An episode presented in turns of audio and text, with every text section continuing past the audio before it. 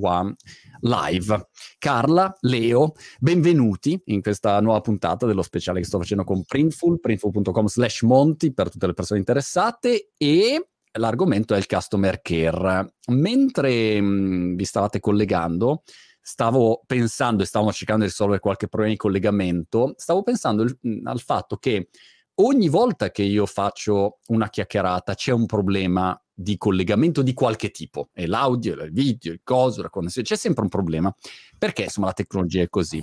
E, e, dentro di me scatta l'anima del customer care, cioè io cerco a quel punto di dire ok, come facciamo a risolvere questo problema? Perché bisogna magari andare in onda così. E quindi ho sviluppato inconsciamente, io che sono un pessimo customer care specialist, però per questa specifica attività devo dire eh, mi, sono, mi sono remetato. Anzitutto partiamo però, eh, Carla, eh, di cosa ti occupi e Leo cosa ti occupi ehm, nel mondovino.com?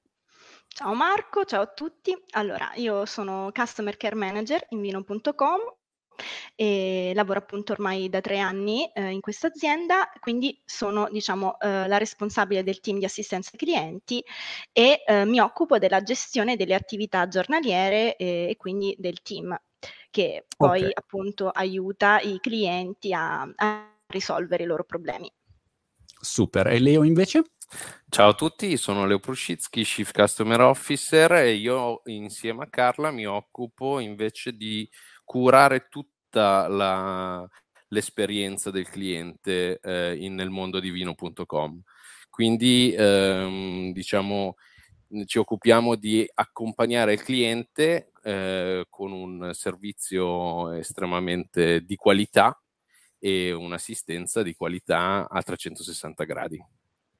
Ok, quindi anche una Customer visione experience. Ok, diciamo anche più um, strategica rispetto a tutti esatto. i vari passaggi, non soltanto la singola richiesta del mi è arrivata la bottiglia rotta, non lo so. Esattamente, ma... diciamo, io arrivo da un percorso di marketing, quindi mi occupo comunque con un'esperienza nel retail e poi nel digitale, quindi comunque di tutta la customer experience nel momento in cui il cliente diventa un nostro cliente e vogliamo che rimanga un nostro cliente.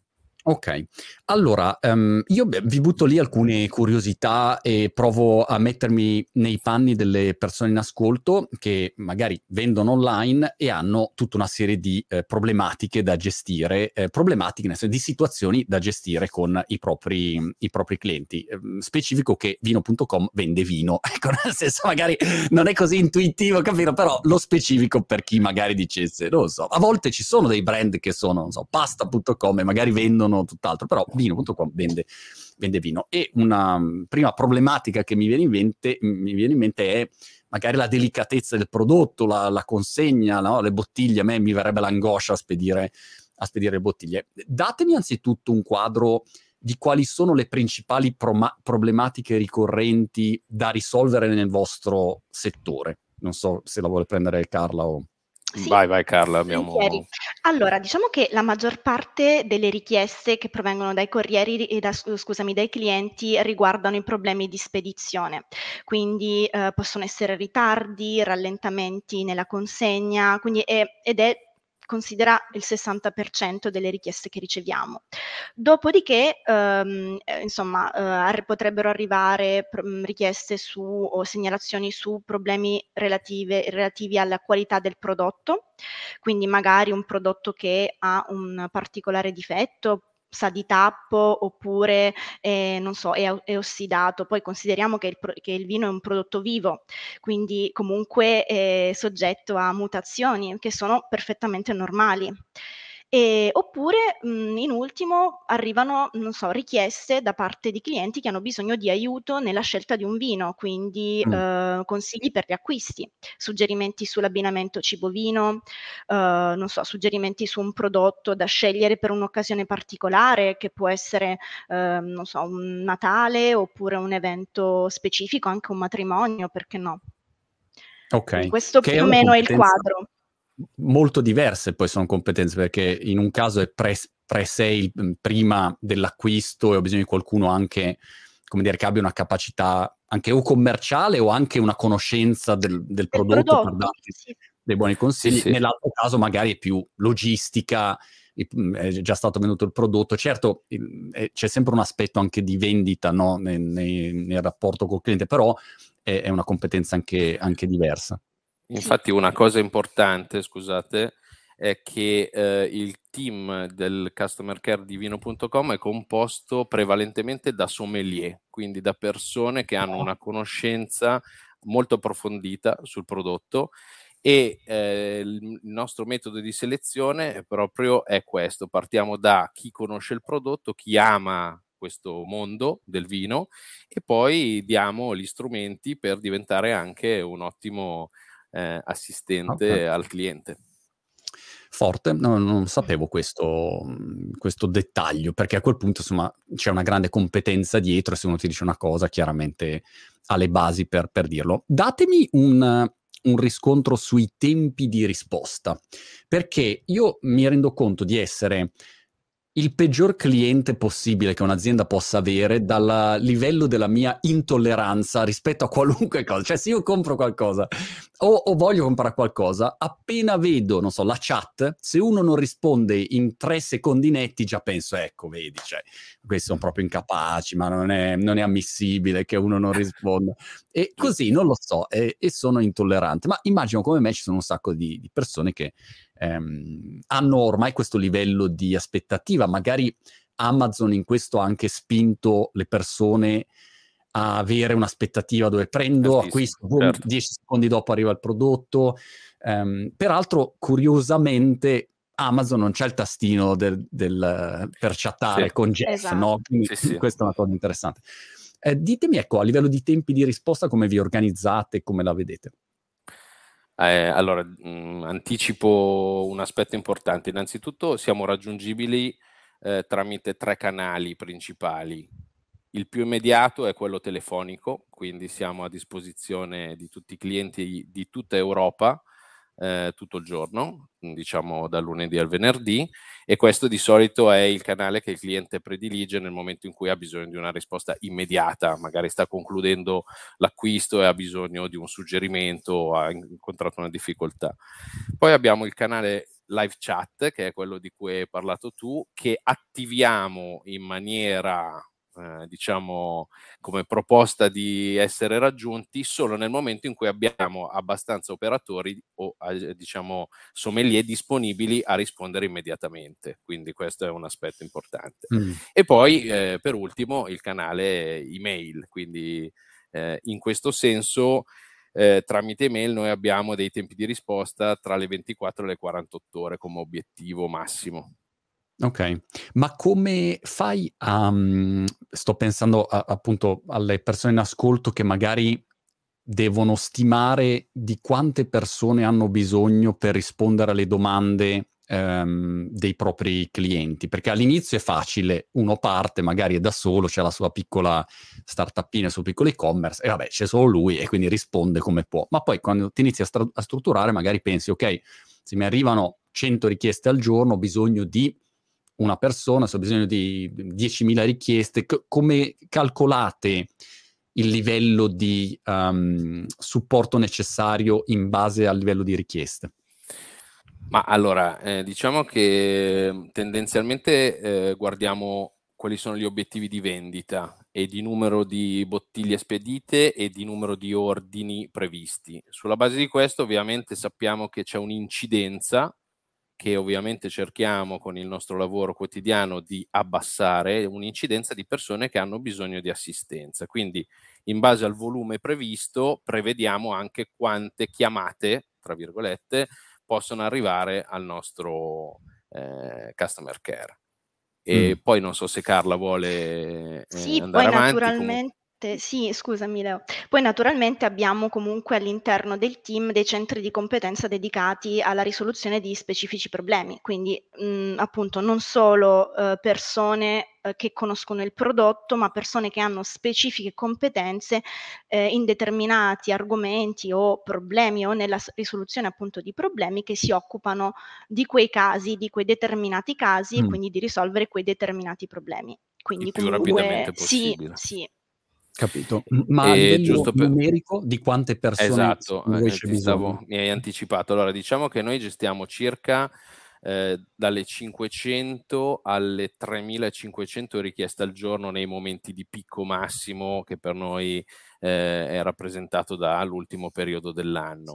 E chiaramente nel momento per diciamo 500 clienti li gestiamo eh, durante l'anno con eh, totale tranquillità, 3500 richiedono ovviamente eh, più persone, eh, turni maggiori, insomma un'estensione dell'orario per tutti, per ovviamente rispettare questi SLA che abbiamo internamente, che secondo noi sono il tempo massimo per cui il cliente porta pazienza a ricevere un, un riscontro. Ok, ma eh, ti, ti, chiedevo invece, per pensare a, a, come strutturare un team di customer care, quante persone, secondo te, di quante persone c'è bisogno per gestire quale mole di, um, di richiesta? In generale, ecco, chiaramente cambia in base al settore, cambia in base a tanti parametri, però um, indicativamente. Ma allora, eh, la risposta è, è, difficile, non può essere precisa, come hai detto tu, dipende da molte variabili. Eh, naturalmente dipende anche da, eh, diciamo, il software che viene utilizzato, eh, che facilita gli operatori e velocizza tutte le operazioni. Eh, giusto per darti un'idea, noi siamo un team di 10 persone che rispondono nei momenti di picco a 3.500 clienti al giorno. Quindi wow. questo ovviamente ehm, con uno sforzo importante da parte di tutti, però eh, è possibile grazie a tutta una serie diciamo, di attività e di implementazioni che noi portiamo eh, all'interno di questo sistema che è stato creato internamente per poter eh, rispondere il più velocemente possibile con lo stesso tono di voce a tutti i clienti nei tempi previsti. Le risposte standard, avevo questa curiosità. Quando vado su un sito e c'è una risposta standard, da un lato, mh, mhmm, come dire, apprezzo il fatto che ci sia una risposta, no? La, mh, mhmm, risposta standard intendo anche un Q&A con tutte le risposte predefinite dove io scrivo cioccolato e a quel punto escono già delle risposte a quella parola chiave che magari già risponde alla mia richiesta. Però tendenzialmente, non lo so perché, forse perché sono intollerante, mi nervosisce questa cosa, no? perché io voglio una risposta personalizzata, non voglio la risposta standard in generale. Però mi domandavo quanto fosse effettivamente efficace come, come metodo Uh, o quanto invece eh, magari la, il mio approccio fosse mh, mm, più comune, ecco, rispetto magari alle richieste che ricevete.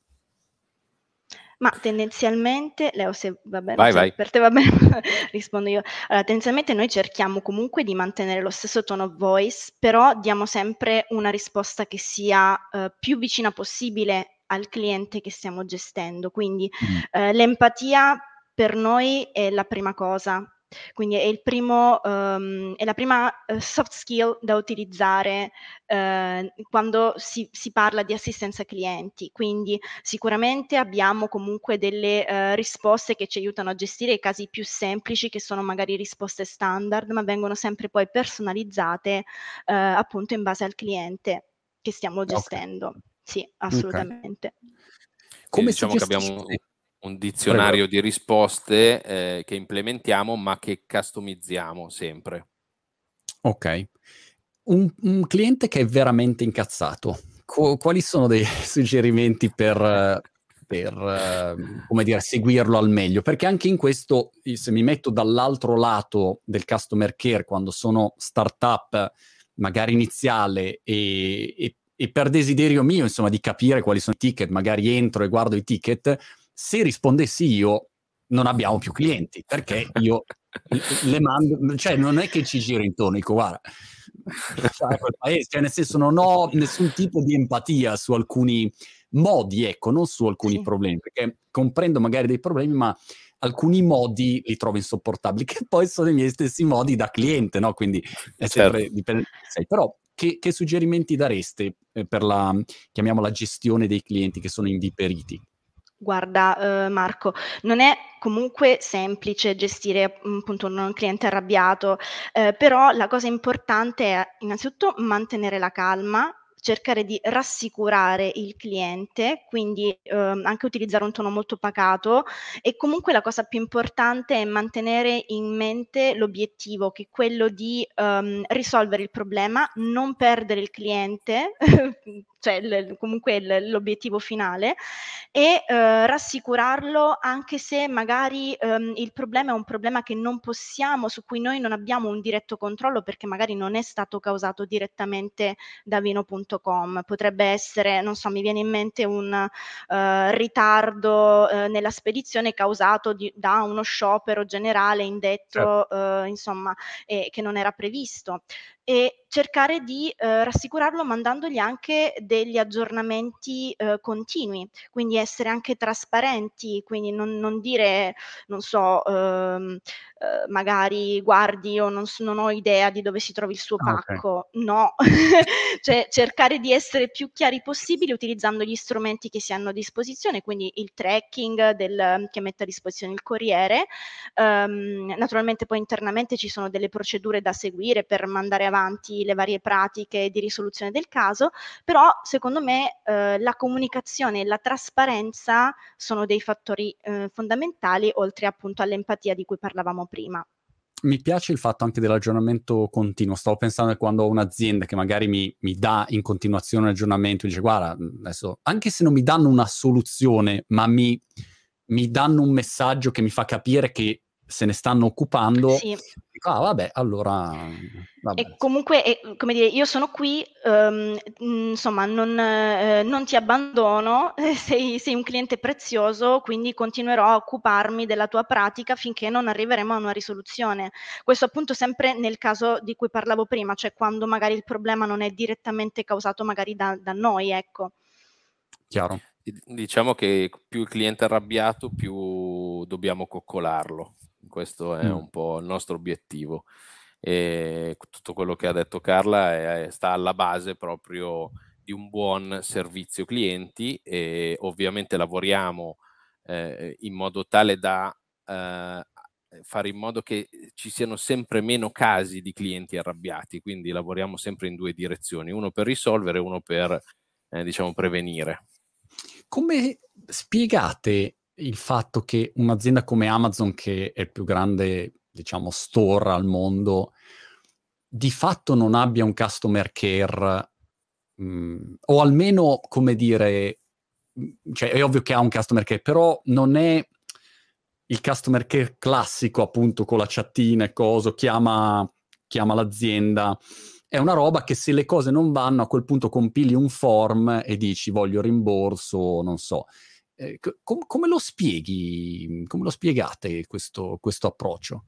Come fanno, come dire, o anche pensiamo Google, queste aziende so- sono riuscite negli anni a avere questa, questa presenza con miliardi di persone senza avere persone che rispondono al telefono, che sembra un po' surreale da un certo punto di vista, ma in un qualche modo sono riusciti a farlo. Eh, ma allora, diciamo che la prima cosa che mi viene in mente è, dipende da eh, qual è il tipo di servizio che offri, che tipo di prodotto gestisci e eh, soprattutto eh, in base alla dimensione del, de, de, della, de, diciamo del database clienti, perché poi i clienti vanno gestiti, quindi naturalmente bisogna essere proporzionati a seguire il cliente in un certo modo, offrire un modo di eh, assistenza al cliente e non riuscire poi a, a, rispondere è peggio che non offrirlo. Quindi okay. questo diciamo yeah. potrebbe essere una delle motivazioni. Non so se Carla ha un'idea. No, comunque sono, cioè sono d'accordo. Il cliente in ogni caso non, non va mai comunque abbandonato. Quindi, insomma, è sempre meglio fornire assistenza nei, nei modi insomma, che, eh, possibili e nel miglior modo possibile, quindi attraverso i canali che si, che si hanno a disposizione. Dei canali che utilizzate, quali sono quelli che vedete più in uso? Cioè, c'è ancora gente che telefona? Eh, domanda provocatoria. Sì. Eh, ma ehm, perché per un periodo di tempo, anni fa, si diceva, beh, ormai con le, cioè, con le mail e i sistemi di trouble ticketing automatizzati così, la gente non telefonerà neanche più, no? Eh, co- come funziona ad oggi? Cioè, che percentuale voi vedete uh, che peso dareste oggi al telefono anche come suggerimento per chi in ascolta? Ma allora, naturalmente dipende da, dalla tipologia del cliente. Eh, noi ovviamente con il vino gestiamo clienti eh, che ancora non hanno familiarità con la tecnologia, eh, clienti di una certa seniority che preferiscono telefonare e parlare con qualcuno e soprattutto abbiamo clienti fidelizzati che preferiscono essere seguiti sempre dalla stessa persona, per esempio. Eh, il telefono comunque rispetto al volume di richieste direi che incide per un 5-10% okay. in una giornata tipo. Eh, naturalmente noi riceviamo telefonate da tutta Europa, gestiamo eh, i clienti in tutte le lingue, quindi anche questo è importante il mercato eh, di riferimento. Tendenzialmente comunque il canale preferito è l'email. Ok. E la, la multilingua come, come si fa a gestire? Cioè, devi... A, a, perché un conto è dare assistenza in inglese, e dici, vabbè, in inglese, come dire, lingua franca, però se devo iniziare a dare assistenza in tedesco, in francese, in spagnolo, italiano, insomma, um, no, non saprei da dove cominciare. Certo, difatti noi abbiamo un, comunque un team, eh, diciamo, dedicato che risponde dai nostri uffici di Firenze e serve tutta l'Europa in tutte le lingue, eh, quindi considera eh, attualmente abbiamo eh, l'inglese nel team, il francese, tedesco, olandese, um, ecco stiamo cercando qualcuno che parli finlandese perché oh, ecco, wow, quello è un po', è un po più complesso, eh, è un mm. mercato che abbiamo appena aperto, però riusciamo a coprire l'intero ventaglio diciamo delle lingue più richieste e quindi dei mercati insomma che in cui, in cui siamo, siamo operativi. Quindi sì, sono realmente delle persone eh, che parlano eh, queste lingue a rispondere ai clienti. Io già mi immaginavo algoritmi di traduzione automatica. C'era qualcuno che parlava Allora, diciamo, ah, noi usiamo per, per le email, eh, ovviamente. Per alcune email sì, ci, sì, per, sì, per, le lingue tipo lo svedese, il finlandese, ovviamente ci affidiamo a dei sistemi di traduzione simultanea immediata, però eh, ecco, tendenzialmente cerchiamo comunque di avere nel team sempre la skill sufficiente per poter rispondere a quel cliente nella lingua madre, insomma, nella lingua preferita. Considera che dal 2020 che noi facciamo un'espansione in Europa, quindi siamo certo. ancora all'inizio da questo punto di vista. Stavo pensando che le aziende americane tipicamente ne, non si pongono questo problema, vanno, parlano inglese fino alla storia, insomma, se vuoi assistenza sì. sai già che è in inglese, non ti poni neanche il dubbio, insomma, non, non, provi a parlare in italiano, insomma, questo è un po' il concetto. Quali sono degli errori assolutamente da non fare nel 2022 se fai assistenza ai clienti e vendi online e, e, e vuoi fare, diciamo, un buon lavoro penso soprattutto quando non hai la possibilità, magari come voi, di avere un team super strutturato, insomma, di grande esperienza. C'è qualche... Vai Carla. Che, allora, sicuramente um, gli errori di, da evitare appunto um, sono mh, mhmm, evitare di uh, prendere in carico oppure ignorare i problemi, quindi molto spesso uh, magari uh, può capitare di ricevere ad esempio delle recensioni negative, dei feedback negativi mm. e quindi si cerca sempre di prenderli un po' ehm, con c- una certa distanza, invece no, vanno, so- sono, sono, quelle, sono quelli i feedback che aiutano poi un'azienda a crescere e a migliorarsi, quindi bisogna rispondere al cliente immediatamente, eh, cercare di contattarlo uh, via email o comunque telefono, um, ri- trovare una soluzione e cercare comunque poi di fare uh, follow up. Quindi questo sicuramente è uno degli aspetti più importanti, degli errori da, da evitare, quindi di um, ignorare uh, i feedback negativi, sono, sono quelli che mm. fanno crescere. E, um, poi sicuramente um, bisognerebbe um, essere quanto più affidabili possibili, quindi eh, cercare di dare un'immagine eh, della, della propria azienda, del brand che sia la migliore possibile e che quindi dall'altra parte eh, riesca comunque a far percepire il cliente come un'azienda affidabile. Uh, essere disponibili. Ero curioso di sapere su questo. Um, le tempistiche, mi ricordo che Delivery Happiness anni fa, no? Zappos sì. era la classica case study e loro dicevano non dedichiamo un tempo standard a un cliente. Uh, il tempo è, può anche stare quattro giorni dietro un cliente, un operatore, noi vogliamo delivering happiness.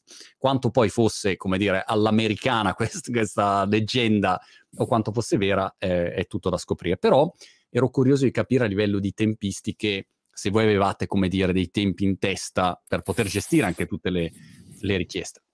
Ma allora eh, rispondo in questo modo: dipende dal periodo eh, del, dell'anno, quindi dipende mm. dal momento, dei, dai volumi di vendita, dal volume di richieste. Tendenzialmente noi non ci diamo limiti massimi per seguire un cliente. Chiaramente quando abbiamo più di 3.000 richieste al giorno non possiamo avere gli operatori, i sommelier, le persone che seguono i nostri clienti dedicate per più di un tempo massimo. Quindi direi che ovviamente su questa parte bisogna sempre essere molto flessibili. Tendenzialmente se possiamo seguire un cliente finché il cliente non è soddisfatto lo facciamo.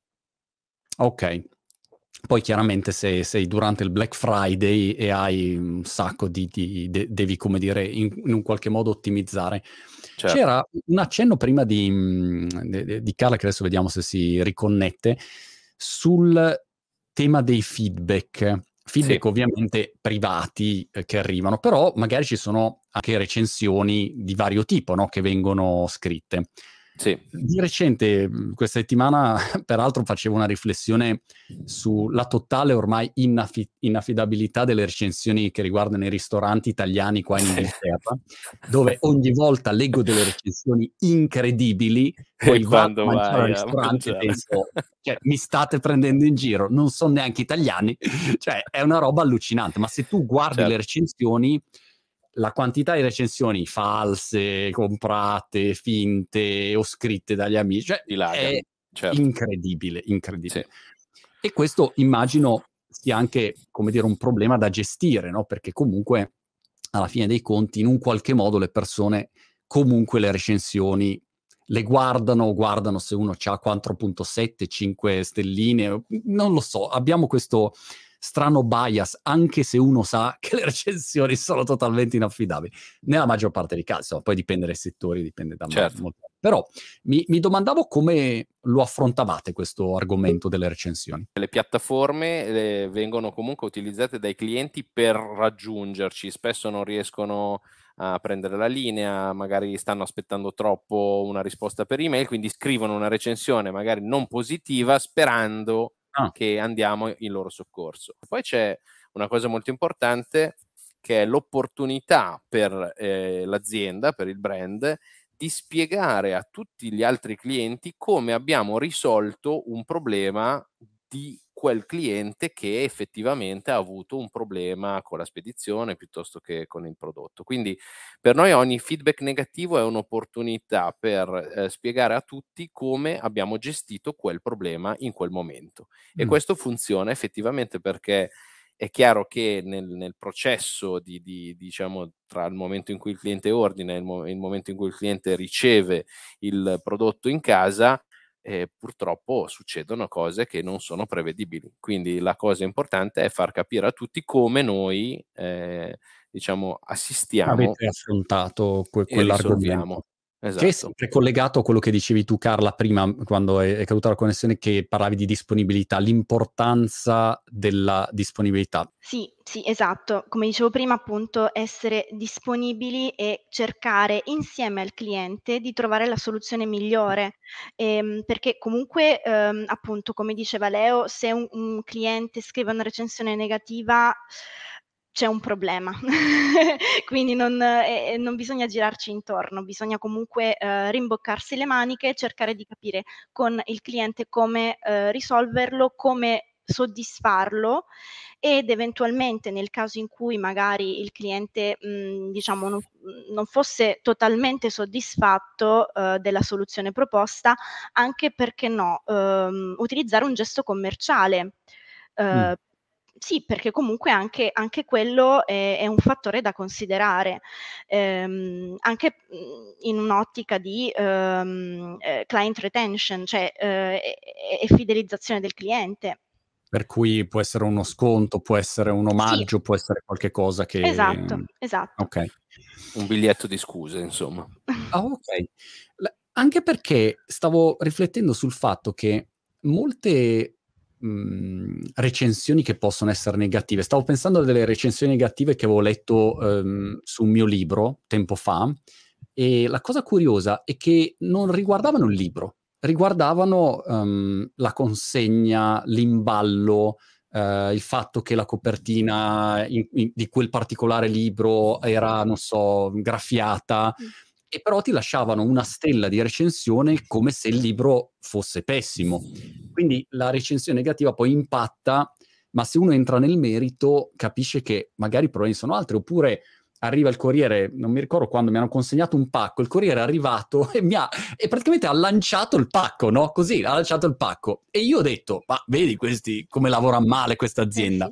È il corriere, non è l'azienda, no? Certo. Però tu associ mh, tutto insieme, ecco, come consumatore, per te da quando eh, il, il, il corriere, da come si comporta lui, da com'è fatto se, se, il pacco è un po' macchiato, rovinato, eh, cioè ci sono talmente tanti elementi che però tu metti tutto insieme. E allora forse quello che dicevi tu prima, Leo, di prendere ogni occasione per spiegare, e evangelizzare e far capire anche questi elementi, effettivamente poi è importante per tutti gli altri. Ecco, esatto. Ecco, può essere un aspetto.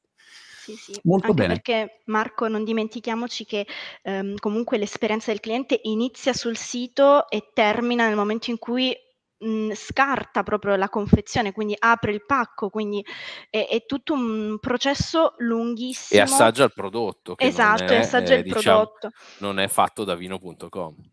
Ah, Quindi, beh, insomma, noi siamo responsabili, anche se poi in alcuni passaggi effettivamente non lo siamo, ma di tutto il processo. Quindi la customer experience inizia eh, dal, dal, sul sito e termina appunto a casa del cliente, per cui bisogna sempre tenere in considerazione anche questo. Una cosa che io non ho mai sopportato nella mia vita imprenditoriale, e capite bene il motivo per cui sto lontano dal servizio clienti il più possibile, è il cliente scroccone. Il cliente scroccone io non lo sopporto e eh, penso a tutti i clienti che, non so, nella mia vita magari hanno comprato un videocorso, se lo sono guardato tutti, tutto completo e poi hanno preso il rimborso e, e, via così, no? E questo è un grande classico. Allora, se io ordino una bottiglia di sassicaia, me la scolo tutta e poi però dico, eh, Leo, Carla, cioè, sapeva di tapper, è imbevibile, no? Questa è... Cioè, come ti comporti con questa tipologia di, di cliente che c'è? Perché poi sì. anche appunto il sapore è un fatto anche, pensiamo al vino, soggettivo. molto soggettivo spesso, no? Tranne poi se sei un sommelier diverso perché hai la capacità di comprendere, però il 99% delle persone non è un sommelier, insomma. Certo, allora, difatti... dico solo una cosa, poi lascio parlare Carlo. Innanzitutto noi, eh, diciamo, li, li, contrassegniamo i clienti che eh, cercano in qualche modo di eh, scroccare, come hai detto tu, ah. Marco. E poi in realtà abbiamo dei, delle procedure, dei metodi per capire se effettivamente stanno scroccando o no. Infatti, Carla, ah, magari okay. spieghi nel dettaglio. Sì, sì, partendo appunto dal presupposto che il vino è legato appunto alla sfera della sensorialità e quindi è un prodotto soggettivo, quindi il, eh, insomma è, questo aspetto è, è sicuramente indiscusso.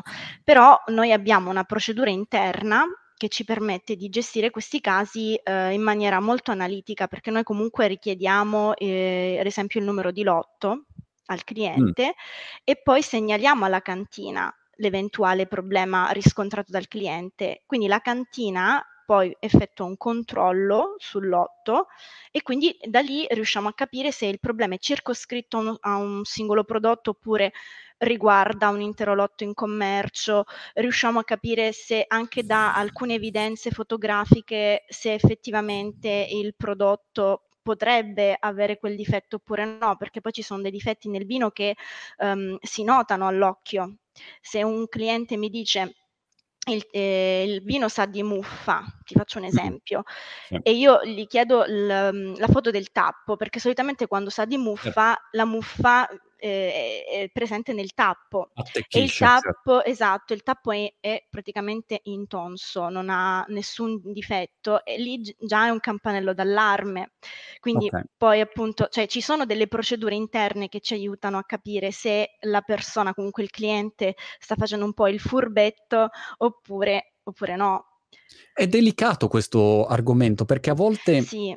eh, uno mh, mhmm, magari anche solo per ignoranza, uh, io penso, non so, nel caso del vino, una volta mi hanno fatto provare un vino, credo un Taurasi, che ha un sapore molto particolare. E la mia reazione era, ah, non so, invece no, è proprio è un vino che ha quel tipo di, di, di, sì. di qualità, no? E allora magari sembra che fai il furbo, ma magari sei, sei semplicemente ignorante o non lo sai. E quindi è sempre difficile, insomma, la valutazione, però è un aspetto che, che uno deve valutare, no? Diciamo, sì. anche tutta la parte...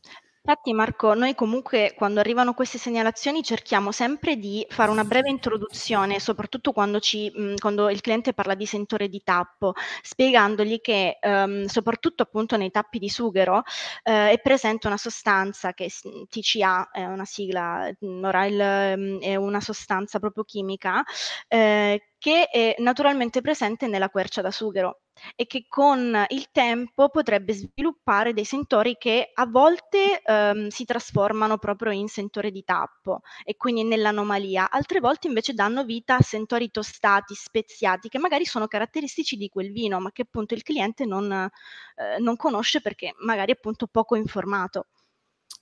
Capito. È un mondo, insomma, quello del customer care che c'è da scriverci libri e libri, insomma, questa è la verità.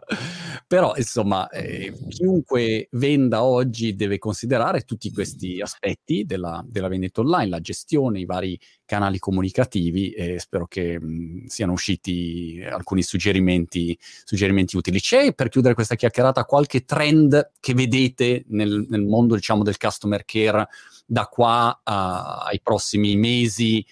dove magari non vi aspettavate che cambiasse o cambiassero così alcune abitudini, non lo so, l'utilizzo di nuove piattaforme, so, WhatsApp, la gente parla su WhatsApp, oppure altri canali, bot, eh, non lo so, c'è qualche cosa, metaverso, andrete al metaverso a rispondere, come, come o, o, cosa vedete, oppure più o meno, insomma, il customer care in questo momento è abbastanza fermo, dov'è? Ma allora, mm, sicuramente per quanto riguarda questo settore, eh, che è un settore comunque con una clientela abbastanza matura, eh, direi che quello che stiamo facendo oggi e quindi non utilizzare eh, i bot, non utilizzare risposte automatiche, ma re- essere sempre, diciamo, eh, vicini in maniera empatica e umana al, al cliente credo che in questo momento sia una chiave di successo. Non, non penso che per il settore del vino nell'immediato possa cambiare questo aspetto, okay. proprio perché fa parte anche del tipo di prodotto e del tipo di cliente che si avvicina a questo prodotto.